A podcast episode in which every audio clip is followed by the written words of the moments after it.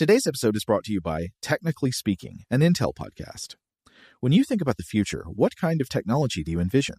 Whatever the future holds, artificial intelligence will undoubtedly be at the heart of it all. Join Graham Class as he hosts Season two of Technically Speaking, an Intel podcast, and hear from the minds transforming healthcare, retail, entertainment, personal computing, and more with the help of A I. Tune in every other Tuesday and explore the latest technology that's changing our world today and creating a more accessible tomorrow. Listen to Technically Speaking, an Intel podcast, on the iHeartRadio app, Apple Podcasts, or wherever you get your podcasts. What's up, this your boy Lil Duval, and check out my podcast, Conversations with Unc, on the Black Effect Podcast Network. Each and every Tuesday, Conversations with Unc podcast feature casuals and in-depth talk about ebbs and flows of life and the pursuit of happiness. Unlike my work on stage, I tap into a more serious and sensitive side to give life advice and simply offer words of encouragement, yet remind folks to never forget to laugh. Every Tuesday, listen to Conversations with Unc, hosted by Lil Duval on the Black Effect Podcast Network, iHeartRadio app, or wherever you get your podcasts. Presented by A T and T. Connecting changes everything. Okay, picture this. It's Friday afternoon when a thought hits you. I can spend another weekend doing the same old whatever, or I can hop into my all-new Hyundai Santa Fe and hit the road.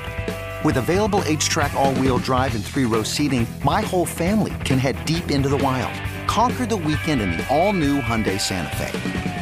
Visit Hyundai U S A dot com or call five six two, three one four, four six zero three for more details. Hyundai, there's joy in every journey. Are you looking for the perfect move-in ready home this spring season? Now's the time to buy at Fisher Homes. For a limited time only, enjoy below market interest rates starting at five point three seven five percent A P R, six point one three nine percent A P R. With these exclusive lower rates, you can save hundreds on a move-in ready home and start enjoying the benefits of home ownership even faster. Schedule your personal tour with one of our new home specialists at fisher homes dot com and make this spring the season you find your perfect home sweet home. Financing provided by Victory Mortgage, L L C, N M L S four six one two four nine, Equal Housing Lender. Welcome to Stuff to Blow Your Mind from How Stuff Works dot com.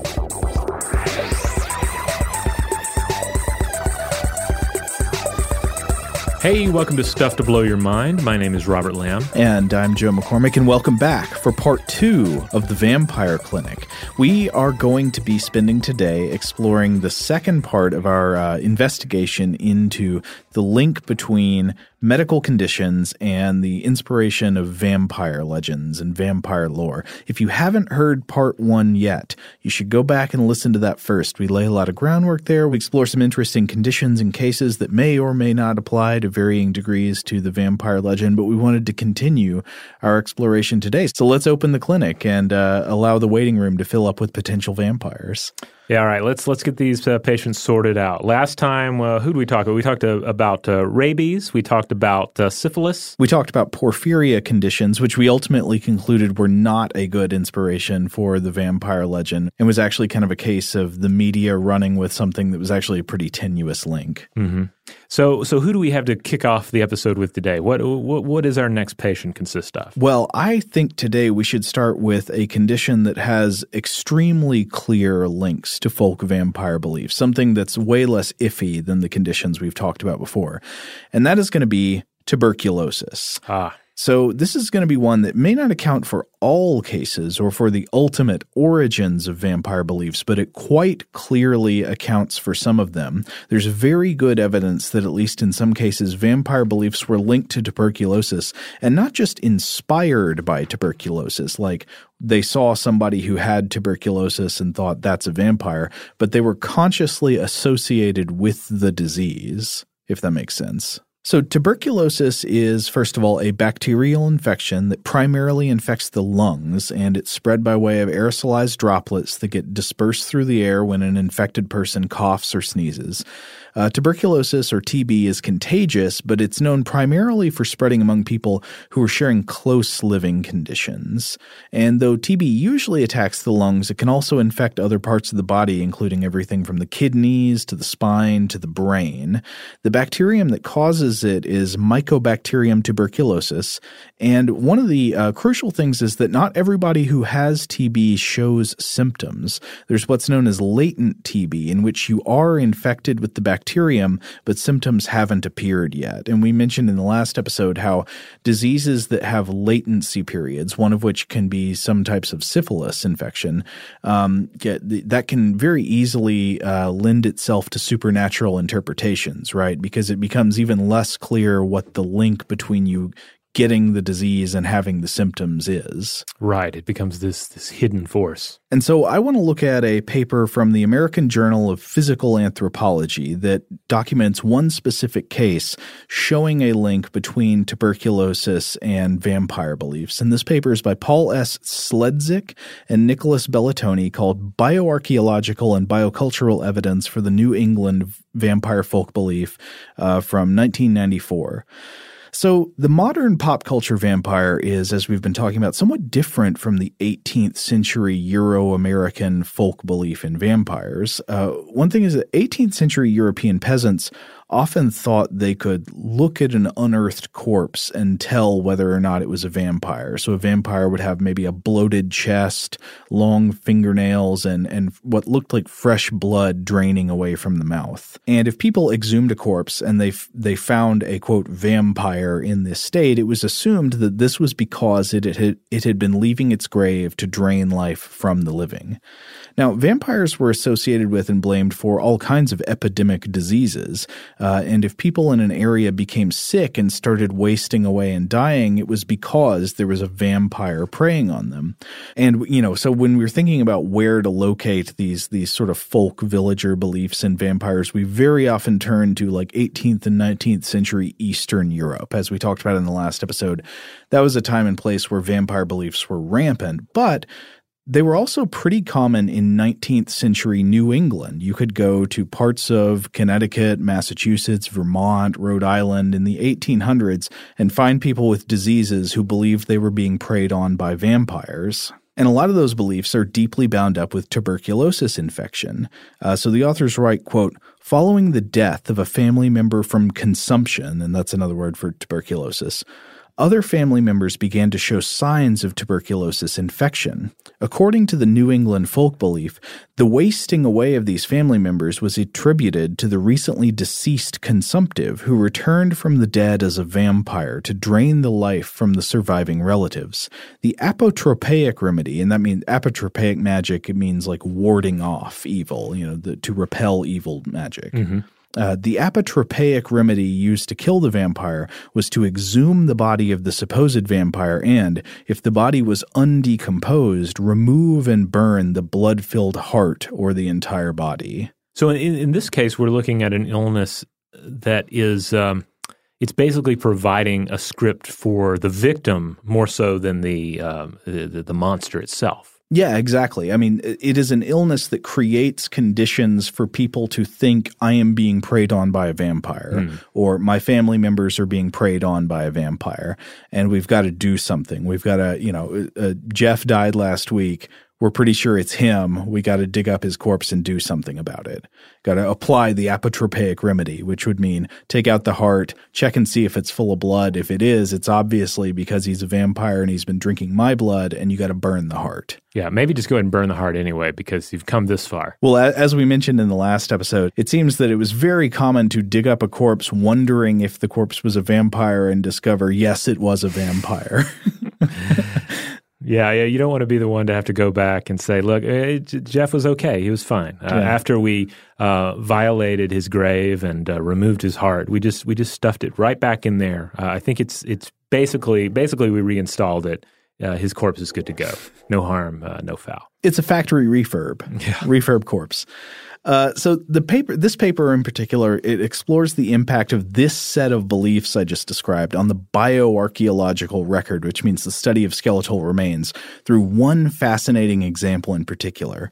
So in November nineteen ninety, in the town of Griswold, Connecticut, which I just have to report every time I typed when making notes for this episode, I typed Griswold. Oh, Griswold. I'm just unable to type Griswold, and I don't know why.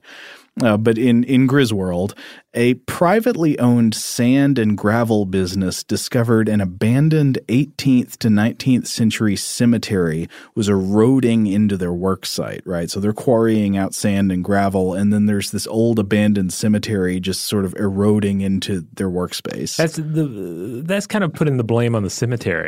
Yeah. It's just like yeah. it's like this this uh, this sacred burial ground is really infringing on our business here. When it, I think it's more arguable. The other way around. Well, I don't know for sure, but from the way it was written about, I tend to assume that the people operating the quarry did not know that they were digging into a cemetery. It was, yeah. Yeah. Still, the, the, the ghosts don't care. Well, so the original cemetery, because it was eroding, could not be salvaged where it was, so the skeletons had to be removed and relocated elsewhere. So all in all, the Forgotten Graveyard contained the skeletal remains of twenty-nine people. There were six adult men, eight adult women, and fifteen sub-adults. And the researchers were able to determine through land deeds that the area had been used as a family graveyard since the middle of the eighteenth century by the Walton family, who had moved to Griswold from Rhode Island in sixteen ninety, hence it was known as the Walton Cemetery. So when they looked at the skeletons, one of the first things they saw is, okay, the remains clearly indicate that the people buried here led lives of hard physical labor. These were hardworking people. Uh, One skeleton in particular caught the attention of the archaeologists. The remains of a fifty to fifty-five-year-old male in a coffin within a stone-lined grave. There were, uh, on the lid of the coffin, there was a pattern of tacks shoved into the lid that spelled J B fifty-five. Presumably, this was the man's initials and the age at which he died. Now, inside the coffin, things got weirder. Instead of the bones lying in the normal arrangement you would see of a dead body, you know, like, you know, flat with like skull connecting to neck and everything, mm-hmm. J B's skull and his femora, meaning his, you know, his thigh bones, uh, his femurs, they were on top of everything else in a skull and crossbones pattern. And then underneath, the ribs and the vertebrae were also scattered out of their natural positions.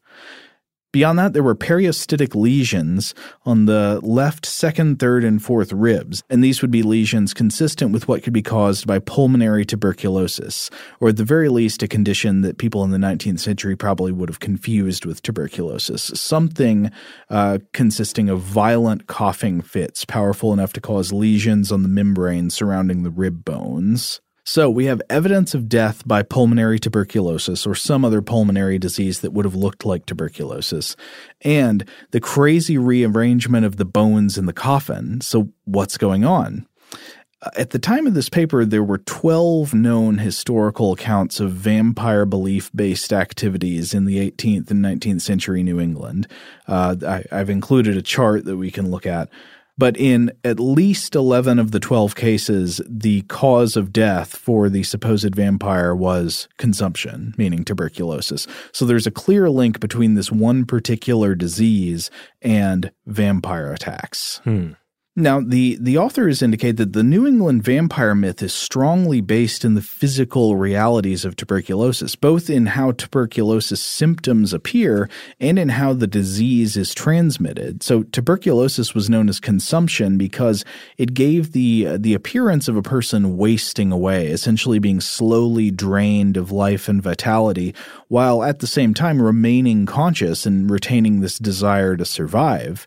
And the authors write, quote, "This dichotomy of desire and wasting away is reflected in the vampire folk belief. The vampire's desire for, quote, food forces it to feed off of living relatives who suffer a similar wasting away."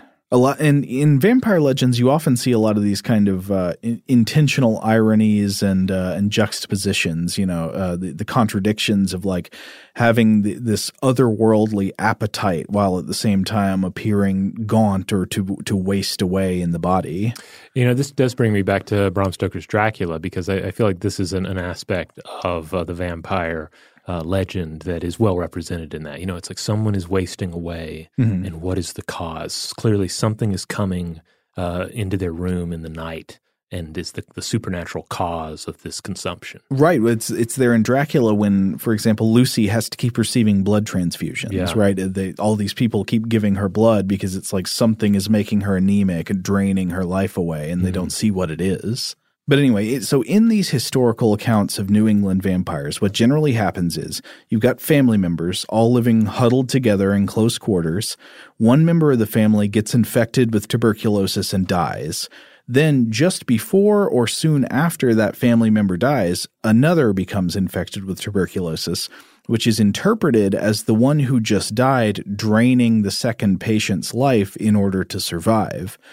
And of course, tuberculosis is, is well known for the ease with which it's transmitted between people living in close or crowded quarters, which would have been common for farmers in rural nineteenth century New England.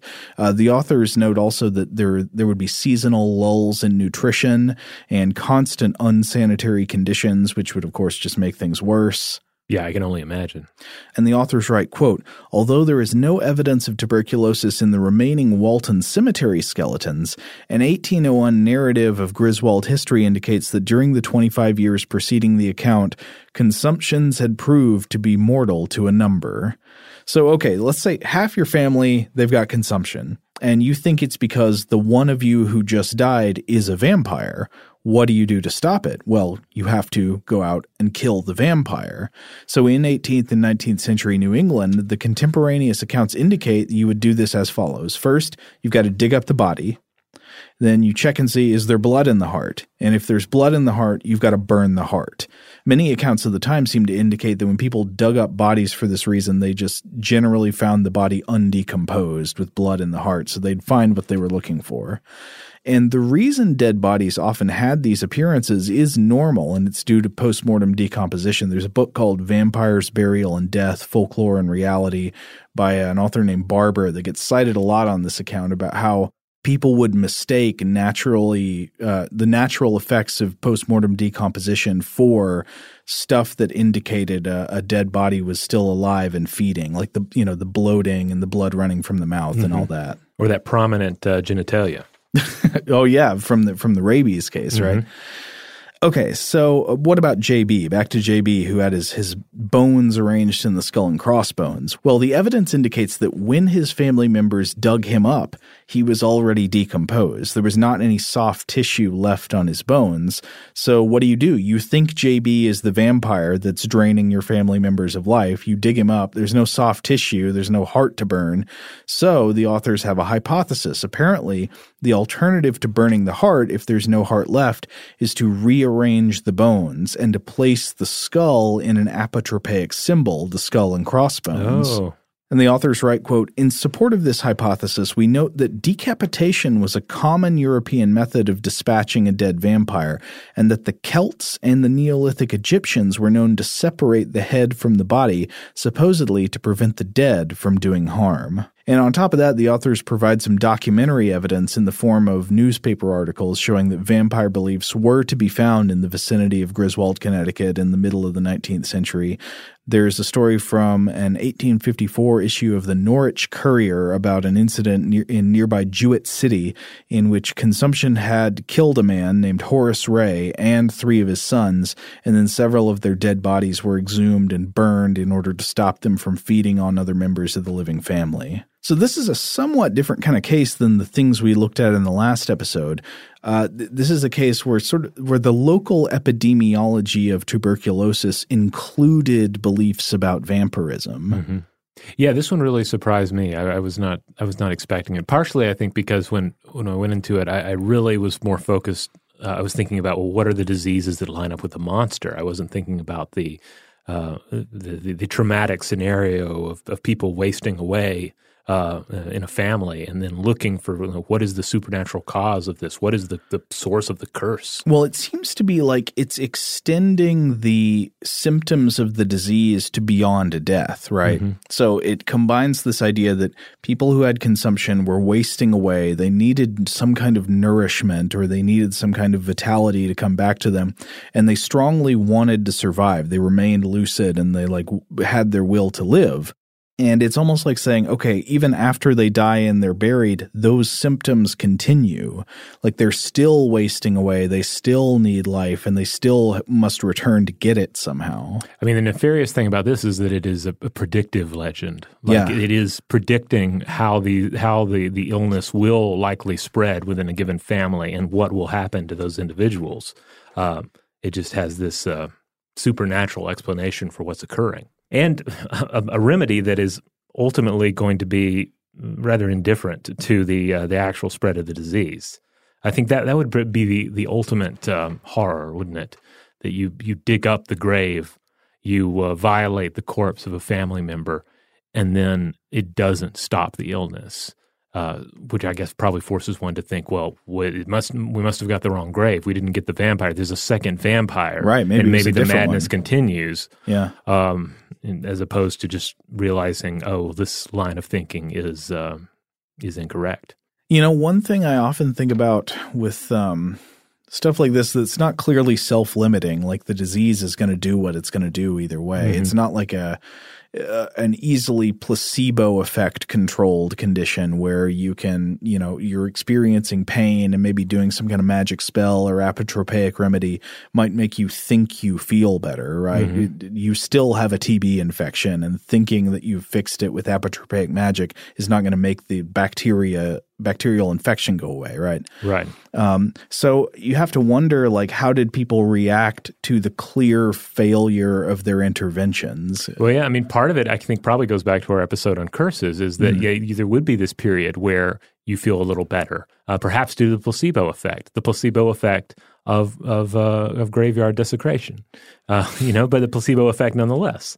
Uh, so I could, they could, I could see where that might may, that may be a factor. It's like, well, we killed the vampire, and she got a little better, but it was really too late. Oh, yeah, you know? but it, yeah, it had already gotten the fangs in. And, yeah, I mean, fortunately, one thing about tuberculosis is also t- today there are real treatments for tuberculosis. I mm-hmm. mean, you, you can get courses of antibiotics. I, I don't, I don't think it's the easiest thing to treat. I think I've read that you have to get like long courses of antibiotics to treat tuberculosis today, but there do exist treatments.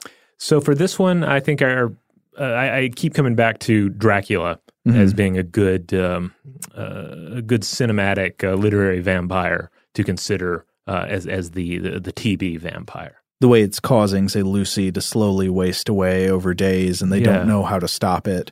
Yeah, and then, uh, I mean, and that was a very influential work, so I think you see shades of that in other vampire fiction. Salem's Lot comes to mind, you know, like, that's definitely one that plays with the idea of the vampire essentially slipping in in the night and doing its uh, its uh, its its uh, its work on you. All right. On that note, we're going to take a quick break, and when we come back, uh, we will diagnose some more blood drinkers. Shout out to Astapro for sponsoring this episode and providing us with free samples. Rob, as the uh, the local host with allergies here, they sent you some of their nasal spray to treat your allergies. What was your experience like? Yeah, that's right. I always wrestle with the pollen a bit when it rolls in during the spring, so they sent me the little uh, nasal spray. I tried out the product, and yeah, it sure did help me get on top of my symptoms for the day. And it's so fast-acting, uh, it was already kicking in before I left the house. Astapro is a first-of-its-kind nasal allergy spray. It's the fastest twenty-four hour over-the-counter allergy spray. It starts working in thirty minutes, while other allergy sprays take hours. Astapro is the first and only twenty-four hour steroid-free allergy spray. Astapro delivers full prescription-strength indoor and outdoor allergy relief from nasal congestion, runny and itchy nose, and sneezing. Get fast-acting nasal allergy symptom relief with Astapro. Go to astapro allergy dot com for a discount so you can get Astapro and go today. A S T E P R O allergy dot com. Astapro and go. Use as directed for relief of nasal congestion, runny nose, sneezing, and itchy nose due to allergies. Today's episode is brought to you by eBay. eBay Motors is here for the ride. Remember when you first saw the potential? And then, through some elbow grease, fresh installs, and a whole lot of love, you transformed one hundred thousand miles and a body full of rust into a drive that's all your own. Look to your left. Look to your right. It's official. No one's got a ride like this. There's nothing else that sounds like, feels like, or looks like the set of wheels in your garage. With over one hundred twenty-two million parts, you can make sure your number one ride or die stays running smoothly, so there's no limit to how far you can take it. Brake kits, turbochargers, engines, exhaust kits, roof racks, L E D headlights, bumpers, whatever your baby needs, eBay Motors has it. And with eBay Guaranteed Fit, it's guaranteed to fit your ride the first time, every time, or your money back. Plus, at these prices, well, you're burning rubber, not cash. Keep your ride or die alive at ebay motors dot com. Eligible items only. Exclusions apply. Okay, picture this. It's Friday afternoon when a thought hits you. I can waste another weekend doing the same old whatever, or I can conquer it. I can hop into my all-new Hyundai Santa Fe and hit the road. Any road. The steeper, the better. Because my all-new Santa Fe is available with H-Track all-wheel drive, so I can hit the trail without a worry in the world. Heck, with three rows and best-in-class rear cargo space, I can pack the whole family in with all our gear. We've got available dual wireless charging for our phones, so we'll never lose touch with civilization, and we won't lose touch with the primordial power of Mother Earth. So which is it? Waste the weekend or do something a little more epic? And conquer it in the all-new Hyundai Santa Fe. Visit Hyundai U S A dot com or call five six two, three one four, four six zero three for more details. Hyundai, there's joy in every journey. Today's episode is brought to you by Technically Speaking, an Intel podcast. When you think about the future, what kind of technology do you envision? Whatever the future holds, artificial intelligence will undoubtedly be at the heart of it all. Join Graham Class as he hosts Season two of Technically Speaking, an Intel podcast from Ruby Studio in partnership with Intel. Explore the future of technology that's rapidly evolving our world today with the help of A I. There's still so much work and research needed to fully understand the power and potential of A I, and Intel is at the forefront of implementing A I in revolutionary technology that's changing the world we live in for the better. In each episode, Graham interviews the minds transforming medicine and healthcare, retail, entertainment, personal computing, and more, while pioneering new uses for A I in these spaces. Tune in every other Tuesday and explore the latest technology that's changing our world today and creating a more accessible tomorrow. Listen to Technically Speaking, an Intel podcast, on the iHeartRadio app, Apple Podcasts, or wherever you get your podcasts. All right, we're back. The Vampire Clinic is open, and we're going to see the next patient apparently presenting with vampirism. Now, the last case we looked at, it turned out what was really inspiring this belief in vampirism was tuberculosis. And I would say in that last case, we've been offering verdicts on how clear we think the link is between certain diseases and vampire lore. Clearly, there is some link with tuberculosis. Yes. That's pretty much undisputable. Mm-hmm. This next one, I think, is more disputable, but it's also very historically interesting. So I want to look at a paper by uh, Jeffrey S. Hampel and William S. Hampel, I assume they're probably related, uh, called Pellagra and the Origin of a Myth, Evidence from European Literature and Folklore from the Journal of the Royal Society of Medicine from nineteen ninety-seven. So the authors write that in eighteenth and nineteenth century Europe, villagers often mixed medicine and magic, with many diseases assumed to have supernatural causes. And when a disease lingered in a village, villagers often assumed that the first person to come down with the disease was a vampire. And the vampire legend can be seen as an early attempt to try to understand contagion. I think that's been coming through in a lot of what we've talked about already. It's almost like vampirism is a folk logic way of trying to understand the me- mechanics of contagion and infection. And one of the things actually the authors of this paper point out is kind of interesting. Uh, the term Nosferatu, you know where that comes from, Robert? Uh, no, not a fan. Well, so it was popularized by Bram Stoker in the novel Dracula. It most probably comes from a Romanian word used for like Satan or devil. Uh, but like maybe kind of a generic term for some sort of embodied evil, like the, uh, that's yeah. a Nosferatu or the Nosferatu will come in. I think it, uh, yeah, I mean, I think it means something like the, you know, the the unwanted one or something like that. Mm-hmm. But it's a term that the Romanian-speaking people would have used for the devil or for Satan. But the authors of the paper also note a possible, just possible connection to the Greek word nosophoros, meaning disease carrier. Ooh, Count Nosferatu. I want to see that show up somewhere. Yeah, it could be a false cognate, but I, but I like the idea of that link. That, and it certainly makes sense given all the historical accounts we've been talking about. And that, you know, they mentioned that other diseases have been proposed as the possible link to, as the possible inspiration or genesis of the vampire legend: rabies, tuberculosis, erythropoietic porphyria, which in the last episode we talked about how we think is not a good explanation, actually. Uh, but the authors here believe that that none of the proposed diseases is adequate to explain widespread belief in vampires in Europe during this period. And they propose an alternative that's pretty interesting: a vitamin deficiency. Wow. So they propose pellagra, which is, quote, a dietary deficiency of niacin, which is also known as vitamin B three, and uh, and a deficiency of tryptophan, which is something that the body converts into niacin, kind of the same way the body converts beta-carotene into vitamin A. This is interesting. I go to health food stores uh, with, with a fair amount of frequency. I never see a vampire there. So um, I'm already liking this theory a lot. Right. Vitamin supplements keep the vampires away. Yeah. A, what is it? A vitamin, a B three a day keeps the Van Helsing away? Yeah, a perfect ring of B three uh, d- uh, tablets or uh, or even lozenges, or um, will uh, will surround. If you surround your bed with that, it'll keep uh, the Nosferatus from creeping in. So, how could a vitamin deficiency explain vampirism? Well, pellagra was first recognized in seventeen thirty-five, and it affected lots of people throughout Europe and the United States in the eighteenth and nineteenth centuries. And we, we've been talking in the past couple episodes about how common vampire beliefs seem to be in especially like eighteenth and nineteenth century Eastern Europe. So why then? Why there? And the authors write about how before this, many bulk food crops in Europe would have been rye or wheat.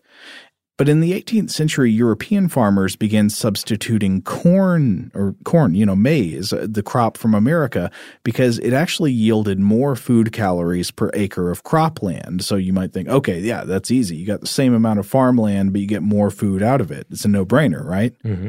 So corn became a staple crop, spreading slowly from the Iberian Peninsula to the east and eventually becoming common in Eastern Europe.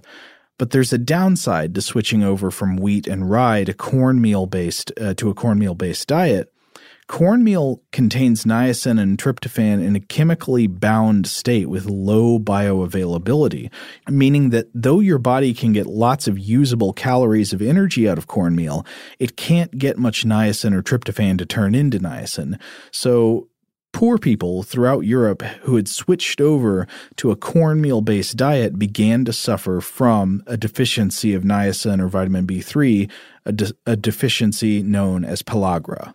Ah, okay. I see where this is heading then. Uh, so so, uh, so I guess now we have to really get into the symptoms of pellagra. Right. So doctors in Spain and Italy were quicker to recognize the, the disease and its cause. And in Eastern Europe, apparently, poverty and the lack of medical expertise sort of kept the disease from being diagnosed very much until well into the eighteen hundreds.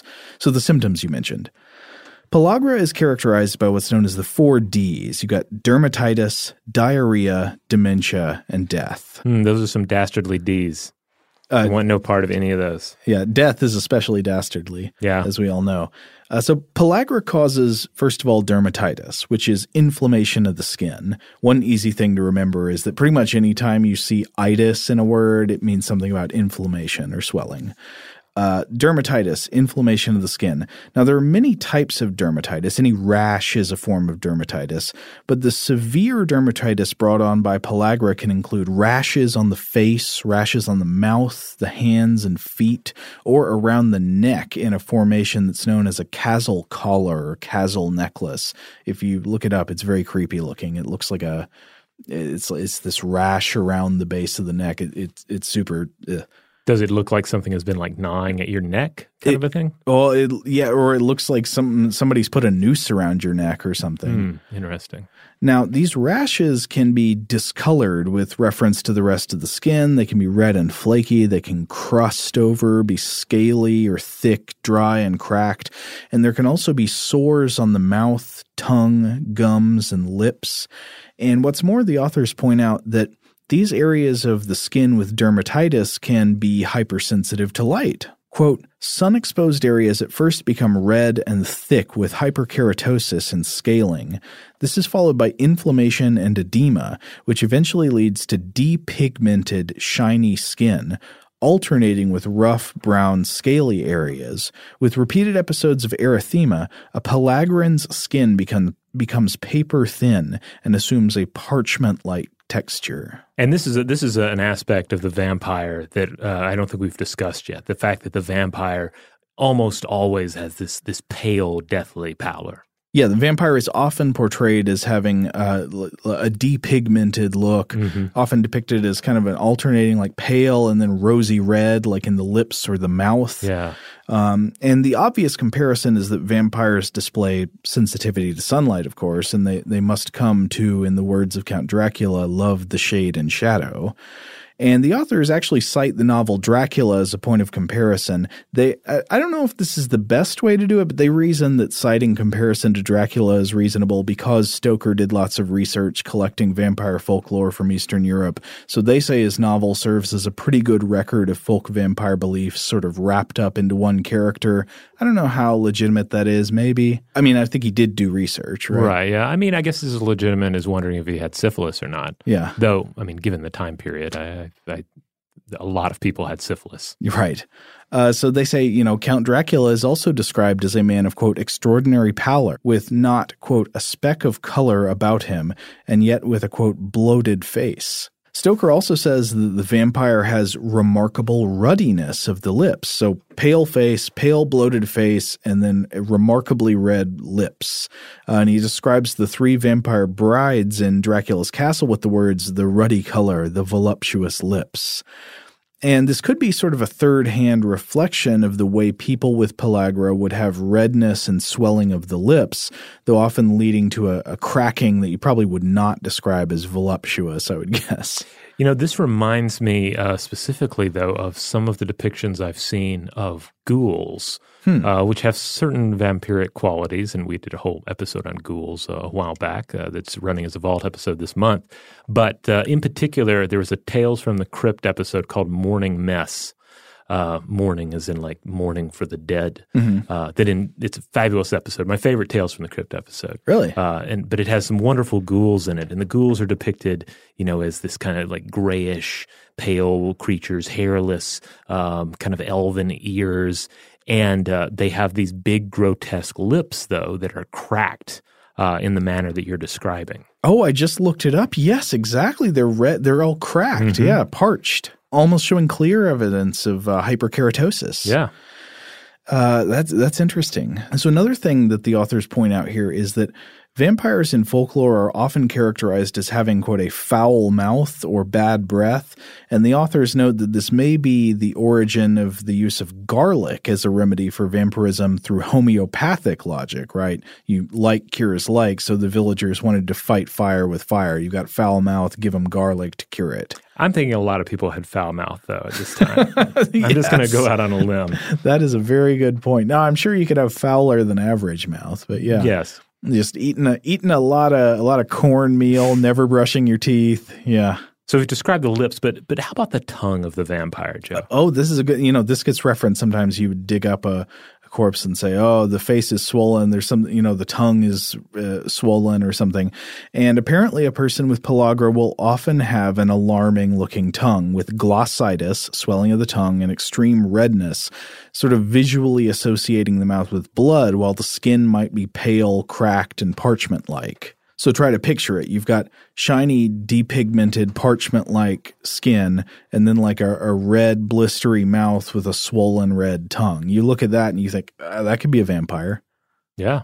Then again, I wonder how much of that is just playing on like the vampires we've come to know through twentieth century movies and stuff. I think about the depiction of once Lucy becomes a vampire in Francis Ford Coppola's Dracula, you know, the the pale parchment-like shiny depigmented skin and the hugely red mouth. I don't know if that's always there in the, the more traditional vampire folklore. I know, in fact, one thing we've read is that sometimes, it, not always, but sometimes people believed vampires to look healthy and look, you know, the the opposite of this. Well, we get into the sw- swelling of the lips, right? It gets confusing because yeah. like, a, like like thick, certainly red lips are generally considered alluring. Mm-hmm. Uh, it's one of the things about like the cracked lips. Like that's where you get into the idea that it, that it's there's like almost category confusion there, right? Yeah. Like the lips are big and red, but they are also grotesque. I do not know if I should be repelled or attracted to the vampire. Well, and you know some uh, eighteenth century Eastern European peasants probably didn't like category confusion. Right. Now, another – so that's the first D, dermatitis.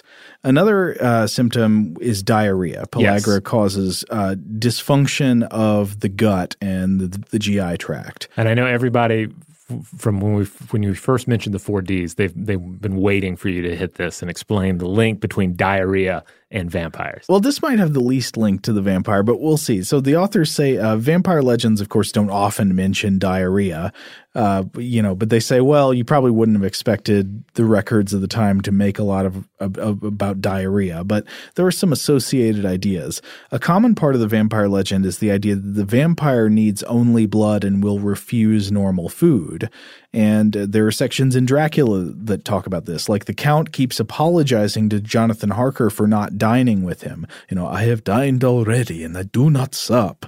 Also later when Mina Harker's turning into a vampire, she describes how she found herself unable to eat food. She says, I could not eat. To even try to do so was repulsive to me. It's convincing, I, I, but I would be more convinced if there were parts in uh, Dracula where the, the Count says, excuse me, I must go to the restroom again. And this occurs like every like ten minutes. Yeah. And he's constantly drinking water and orange juice. You know, I didn't think to do this, but I, I should have just searched the medical li- literature for the phrase diarrhea vampire, and I, I, I didn't try it, you know. It, maybe something will come up. There's our there's our our, uh, our metal band name for the uh, for the episode, though. Vampire Diarrhea. I think that would be a good a, a good name. Wait, what's better, Diarrhea Vampire or Vampire Diarrhea? Mm, diarrhea Vampire, probably. Almost ready to move on. So the authors write that the inability or unwillingness to eat is a common feature of pellagra because of discomfort caused by the mucous membrane lesions in the esophagus, the stomach, the colon. So you get diarrhea, lack of appetite.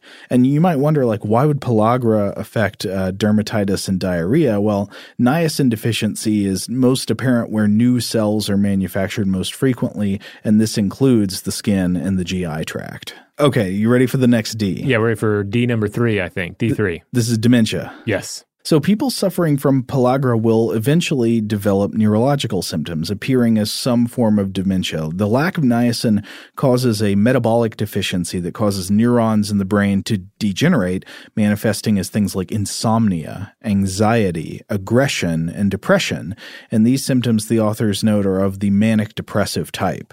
So folklore often claims that the vampire does not sleep at night and becomes morose or irritable.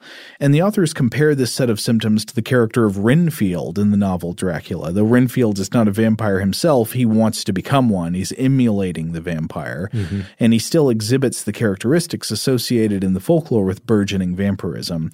And the character of Doctor Seward, uh, Renfield's Uh, doctor in the book, describes Renfield as follows, quote, sanguine temperament, morbidly excitable, periods of gloom, a possibly dangerous man. A great character, to be sure. Yes. The authors point out that pellagra can also sometimes be associated with pica. And pica, of course, is a disorder in which you have a pathological appetite, often, mm. you know, for substances that are not foods like soil or paper, hair, ice, clay, stuff like that. Yeah, dirt and clay in particular are often uh, are often explored in this area. Yeah, and the authors speculate that this could be a part of the body's desperate attempt to find something to eat with niacin in it, right? People with pellagra uh, have been Been reported to crave substances like vinegar and spices. And the authors draw the connection with Renfield's obsessive appetite for living things like spiders, birds, and mice. Though, I don't know, I, I feel like that one might be kind of a stretch because from the vampire point of view, wouldn't spiders, birds, and mice contain some actual nutrition? Like yeah. This sort of a form of meat? Yeah, this one feels like more of a stretch. Though I, I love the idea of, I mean, we know that there's often this uh, this this ne- necessity for the vampire to have access to its grave dirt no. uh, from its native soil. I mean, that's in Dracula uh, itself. Yeah. Um, I don't think it's, I've never heard a story where it's, impl- where it's implied that the vampire eats the dirt. But now I, I kind of want that. I want a, a nice grave dirt eating vampire. Well, there's also the idea that consecrated soil can be dangerous to the vampire. Is mm. it because the vampire is tempted to ingest it? Mm, yeah, it could be accidental uh, sort of holy poisoning there. Yeah. Okay, so the, the fourth D, time for death. Okay. So as opposed to the modern vampire, where we all know the modern movie vampire, I think of like – when I try to think of the best modern movie vampire example, maybe it's Chris Sarandon in Fright Night, right? That's just like – that's modern movie vampire to the max. Yeah, Fright Night. Uh, so in that ca- in that case, like a single bite or encounter is enough to kill a person and turn them into a vampire, right? But in the vampire of eighteenth and nineteenth century Eastern European folklore, it's generally a creature that slowly drains life essence and health over a long period of time, repeatedly attacking the same victims again and again in the night and leaving evidence in the form of a person's wasting illness becoming worse and worse over time. Robert, would you agree with that characterization? Yeah, yeah, the idea that uh, someone is drained too much, uh, too often, they can become the thing that drained them. Yeah, or at least just be killed. Right. Uh, but it's not just like one random attack usually does it in this lore. Uh, so the vampire was also never caught in the attack. Instead, it was like, oof, well, you know, Victor looks even worse than he did yesterday. Must have been that vampire again. Right, and it helps classify the, the vampire more as a, a parasitic entity as opposed to a predatory Uh, entity. I think that's a good point, yeah. So as we discussed with other diseases, including things like tuberculosis, vampire folklore often takes what we would interpret as a bunch of people all getting the same disease and dying over time as the first person who got this disease and died from it was a vampire, and they're returning from the grave for revenge against their friends and family members by slowly draining their life essence. Hmm. Since the impoverished families of Eastern Europe generally would have all had the same diet, if one person got pellagra, you would expect other members of the family to develop it as well. And how long it takes pellagra to kill you is not fixed. If untreated, it can take four to five years to kill somebody, but it can also kill suddenly in earlier stages when symptoms are less pronounced. And they also note that a person with advanced pellagra who appears anemic from gastrointestinal bleeding could have been interpreted as the living dead. Well, all in all, I think this makes for an interesting argument. They offer a few more uh, shorter lines of evidence, and I think uh, w- let's look at those after we take a break. Today's episode is brought to you by eBay. eBay Motors is here for the ride. Remember when you first saw the potential? And then, through some elbow grease, fresh installs, and a whole lot of love, you transformed one hundred thousand miles and a body full of rust into a drive that's all your own. Look to your left. Look to your right. It's official. No one's got a ride like this. There's nothing else that sounds like, feels like, or looks like the set of wheels in your garage. With over one hundred twenty-two million parts, you can make sure your number one ride or die stays running smoothly, so there's no limit to how far you can take it. Brake kits, turbochargers, engines, exhaust kits, roof racks, L E D headlights, bumpers, whatever your baby needs, eBay Motors has it. And with eBay Guaranteed Fit, it's guaranteed to fit your ride the first time, every time, or your money back. Plus, at these prices, well, you're burning rubber, not cash. Keep your ride or die alive at ebay motors dot com. Eligible items only. Exclusions apply. Okay, picture this. It's Friday afternoon when a thought hits you. I can waste another weekend doing the same old whatever, or I can conquer it. I can hop into my all-new Hyundai Santa Fe and hit the road. Any road. The steeper, the better. Because my all-new Santa Fe is available with H-Track all-wheel drive, so I can hit the trail without a worry in the world. Heck, with three rows and best-in-class rear cargo space, I can pack the whole family in with all our gear. We've got available dual wireless charging for our phones, so we'll never lose touch with civilization, and we won't lose touch with the primordial power of Mother Earth. So which is it? Waste the weekend or do something a little more epic? And conquer it in the all-new Hyundai Santa Fe. Visit Hyundai U S A dot com or call five six two, three one four, four six zero three for more details. Hyundai, there's joy in every journey. Today's episode is brought to you by Technically Speaking, an Intel podcast. When you think about the future, what kind of technology do you envision? Whatever the future holds, artificial intelligence will undoubtedly be at the heart of it all.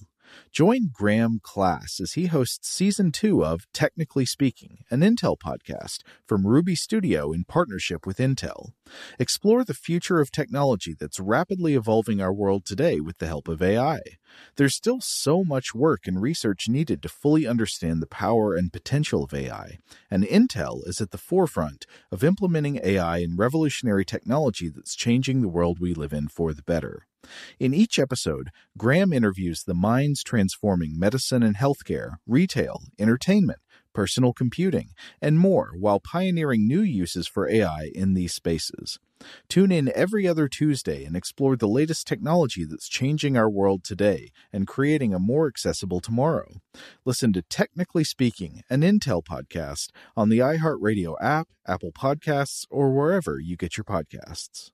Are you looking for the perfect move-in ready home this spring season? Now's the time to buy at Fisher Homes. For a limited time only, enjoy below market interest rates starting at five point three seven five percent A P R, six point one three nine percent A P R. With these exclusive lower rates, you can save hundreds on a move-in ready home and start enjoying the benefits of home ownership even faster. Schedule your personal tour with one of our new home specialists at fisher homes dot com and make this spring the season you find your perfect home sweet home. Financing provided by Victory Mortgage, L L C, N M L S four six one two four nine, Equal Housing Lender. All right, we're back. Okay, other bits of evidence that the authors of this paper we've been talking about uh, have for pellagra being the cause of vampirism. One is historical timing. So they point out that the word vampire, the word vampire, uh, first entered English in seventeen thirty-four, quote, a year before pellagra was noted by a royal physician as a, quote, disgusting indigenous disease among Spanish peasants. Hmm. Nothing like a like a condescending royal physician. Yeah.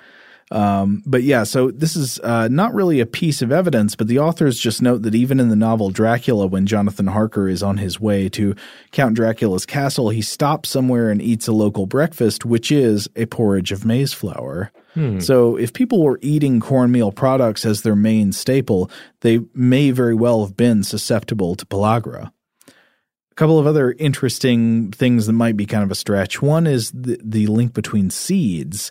So you know that old legend that you can protect yourself against a vampire by scattering seeds on the ground? Oh, this is an idea that they have to count them all. And the, so kind of similar in the idea that if you have like a complex knot, they have to like analyze the, the string. Right, yeah. So you can you can distract a vampire by giving them something to occupy their attention. You throw the throw rice or, or seeds on the ground, and they'll be forced to count them all. Right. So like the modern ver- you could leave a Magic Eye book out, and they would have, or leave out some Sudoku, and they would have to uh, uh, go through the entire booklet, and then the, the sunlight would uh, destroy them. It's the Sunday Times. Here, do the crossword puzzle.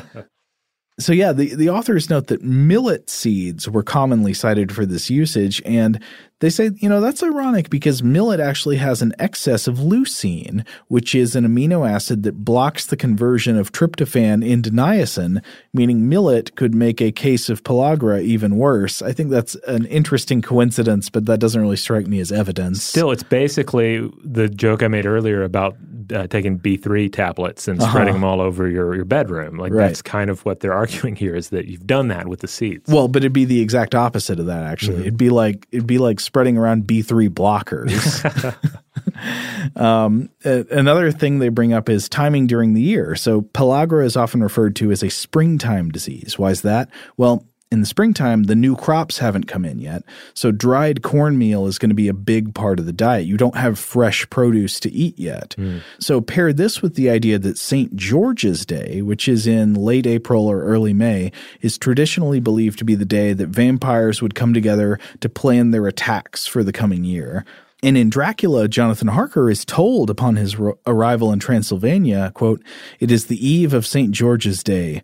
Do you not know that tonight when the clock strikes midnight, all the evil things in the world will have full sway? Oh, wow. This reminds me a lot of the werewolf game, right? It's like now all the villagers go to sleep uh-huh. and the vampires wake up and plot against the villagers. Yeah, yeah, yeah, yeah, yeah.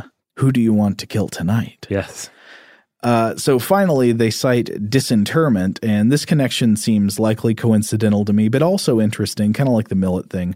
So when a vampire was suspected, villagers would often dig up a recently buried body to inspect it for signs of vampirism. We've been talking about that. But one sign, apparently, of the corpse being a vampire was that the face, of course, was red and marked with fresh blood. But another sign was a ring of cornmeal around the vampire's mouth. Oh, I don't know. Yeah, it seems like kind of a stretch, but that's also interesting. Now, th- this is a great example of something that's just too stupid to really make its way into any like cinematic or literary treatment of the vampire. Right. The cornmeal around the mouth. Well, wouldn't that have been great if you put that into Coppola's Dracula? So Gary Oldman's walking around in his dandy costume, but he's got cornmeal all over his mouth. He's constantly eating cornflakes. He's, and, a, he's yeah. a vitamin deficiency vampire oh in modern God. day London. I've got another piece of evidence for them. Okay. Who is the bane of the uh, of the vampires in Dracula? Doctor Van Helsing? And who played him so well in uh, France? Francis Ford Coppola's version. Anthony Hopkins? And what uh, famous nutritionist uh, figure did Anthony Hopkins also play? I don't know. Kellogg. He did? Yes. I didn't know that. Yeah, the, the Road to Wellville. Oh, okay. I didn't know. Did, oh. did Kellogg give people vitamin B three? I'm not certain on that, but he gave a lot of people a lot of things. And uh, Anthony Hopkins' uh, performance uh, in that movie is so wonderful and so absurd. I want to see, I want to see his Kellogg uh, fight the vampires. I think that would have been oh. amazing. Man, yeah. Kellogg versus Dracula. Somebody make that movie right now. That would be amazing. Somebody should make a series of uh, like the greatest quacks in the history of medicine versus vampires. Mm. I want to see Dracula versus uh, – who's that guy, that, that U S doctor who did like the goat gonad implants on people? Oh, goodness. I feel like we've discussed him on the show before, but uh, his name is not coming to mind. Brinkley, John Brinkley, that ah. guy, yeah. Yeah, or the, uh, the the character who uh, thought that you could treat mental ailments by removing teeth. Uh, that one would be another one to throw up against the vampires. Oh, I don't remember who that was. Yeah, I, his name isn't uh, isn't uh, coming to me either. But he's a character that showed up on the television series The Nick as well, oh, yeah. played by uh, John Hodgman, actually. Oh, really? Yeah. Huh. John Hodgman's uh, finest performance, in my opinion. Okay, so we got to wrap up pellagra. So in conclusion, the authors note, you know, there there are actually some other vitamin deficiencies that could cause similar symptoms, like the ones they mentioned, uh, glossitis, the swelling of the tongue, anemia, anorexia, pica.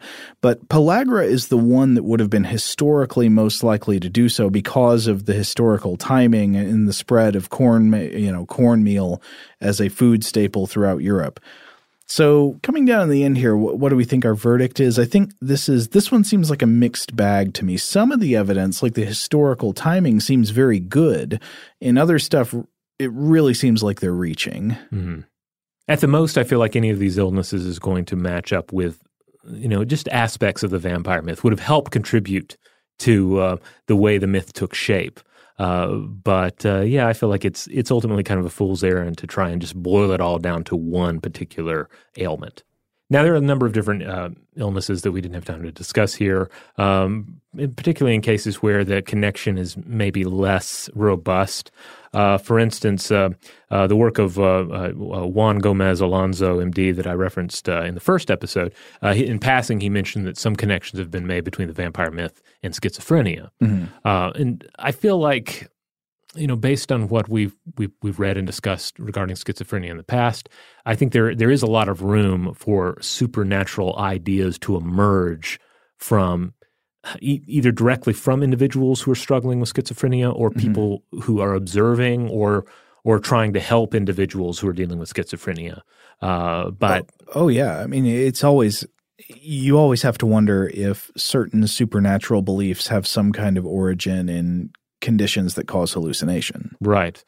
And then uh, I didn't see any particular um, studies that looked at this, but I, I can't help but think, of course, of our old um, uh, our old friend sleep paralysis as well. Oh, yeah. Sleep paralysis is often mentioned uh, in episodes or experiences that involve demons or ghosts or, or uh, alien visitations. But certainly one of the cores in the vampire myth, right, is something came to you in your bed while you were asleep and and preyed upon you, fed upon your blood.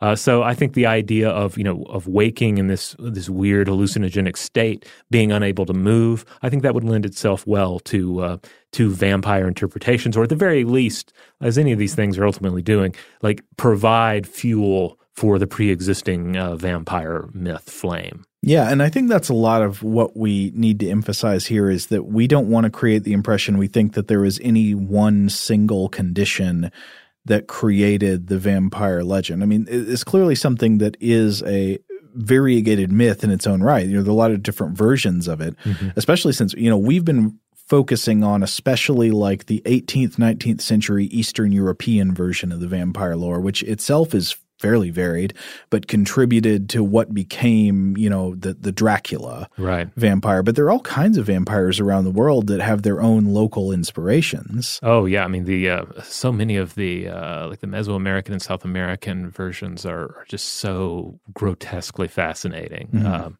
Uh, I think I've discussed some of those on the show before. One more thing I just remembered that we hadn't mentioned, uh, but we took a quick look at, was the idea of linking vampire lore and specifically the story of Dracula to the idea of hereditary somnambulism, you know, the, the sleepwalking. Yeah, yeah. Which uh, you can certainly see before people understood that that might have just sort of mundane neurological causes. Uh, people could look at that kind of behavior and say, oh, something something very creepy is going on now. My, you know, my child is sleepwalking out of the house in the night. He or she is being lured out by some kind of predator, some kind of supernatural parasite inviting them out to be drained. All right, well, there you have it. We're going to go ahead and close up the clinic for today, but who knows? Maybe we'll be back uh, someday to discuss uh, and evaluate uh, some additional cases of uh, alleged vampirism. Well, I'm absolutely positive we have not exhausted the possible links between medical conditions and, and vampire lore, so it, there, there's no way there's not more to talk about. There will always be more patients. All right. Uh, if you want to check out more episodes of Stuff to Blow Your Mind, including the episode that preceded this one, uh, head on over to stuff to blow your mind dot com. That's where you'll find all the podcast episodes. You'll find links out to our various social media accounts, uh, you know, such as our Facebook group. Uh, we haven't talked about our Facebook group uh, recently, but uh, the the uh, the Stuff to Blow Your Mind discussion module, you have to uh, sign up to, to to join it. There's like a little question you have to answer. But once you're in, you can uh, discuss these episodes with other listeners uh, and, uh, and occasionally Uh, uh, Joe and I will also uh, be in there to discuss uh, topics as well. Uh, also on stuff to blow your mind dot com, there's a tab uh, for our store. Click on that. Buy some cool merchandise. It's a cool way to support the show. And if you want to support us without spending a single dime, just rate and review us wherever you have the power to do so. Big thanks, as always, to our wonderful audio producers, Alex Williams and Tari Harrison. If you would like to get in touch with us with feedback about this episode or any other, or would like to suggest a topic for the future, or just to get in touch, say hi, say hi, how you found out about the show, where you listen from, uh, all that kind of stuff, you can email us at blow the mind at how stuff works dot com.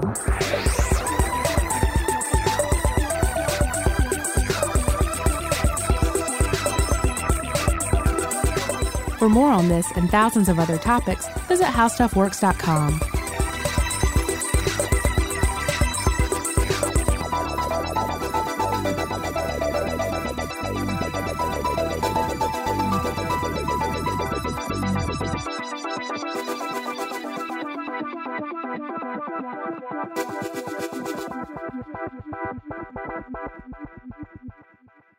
Today's episode is brought to you by Visible. The future of wireless is here, and it's transparent. Switch to Visible, the wireless company that makes wireless visible. Get a one-line plan with unlimited five G data powered by Verizon, just twenty-five dollars a month, every month, taxes and fees included. No hidden fees, no surprises, no, really. What are you waiting for? Get with the times and switch to Visible at visible dot com. Monthly rate on the Visible plan for data management practices and additional terms, visit visible dot com. This is Malcolm Gladwell from Revisionist History. eBay Motors is here for the ride. With some elbow grease, fresh installs, and a whole lot of love, you transformed one hundred thousand miles and a body full of rust into a drive that's all your own. Brake kits, L E D headlights, whatever you need, eBay Motors has it. And with eBay Guaranteed Fit, it's guaranteed to fit your ride the first time, every time, or your money back. Plus, at these prices, you're burning rubber, not cash. Keep your ride or die alive at ebay motors dot com. Eligible items only. Exclusions apply.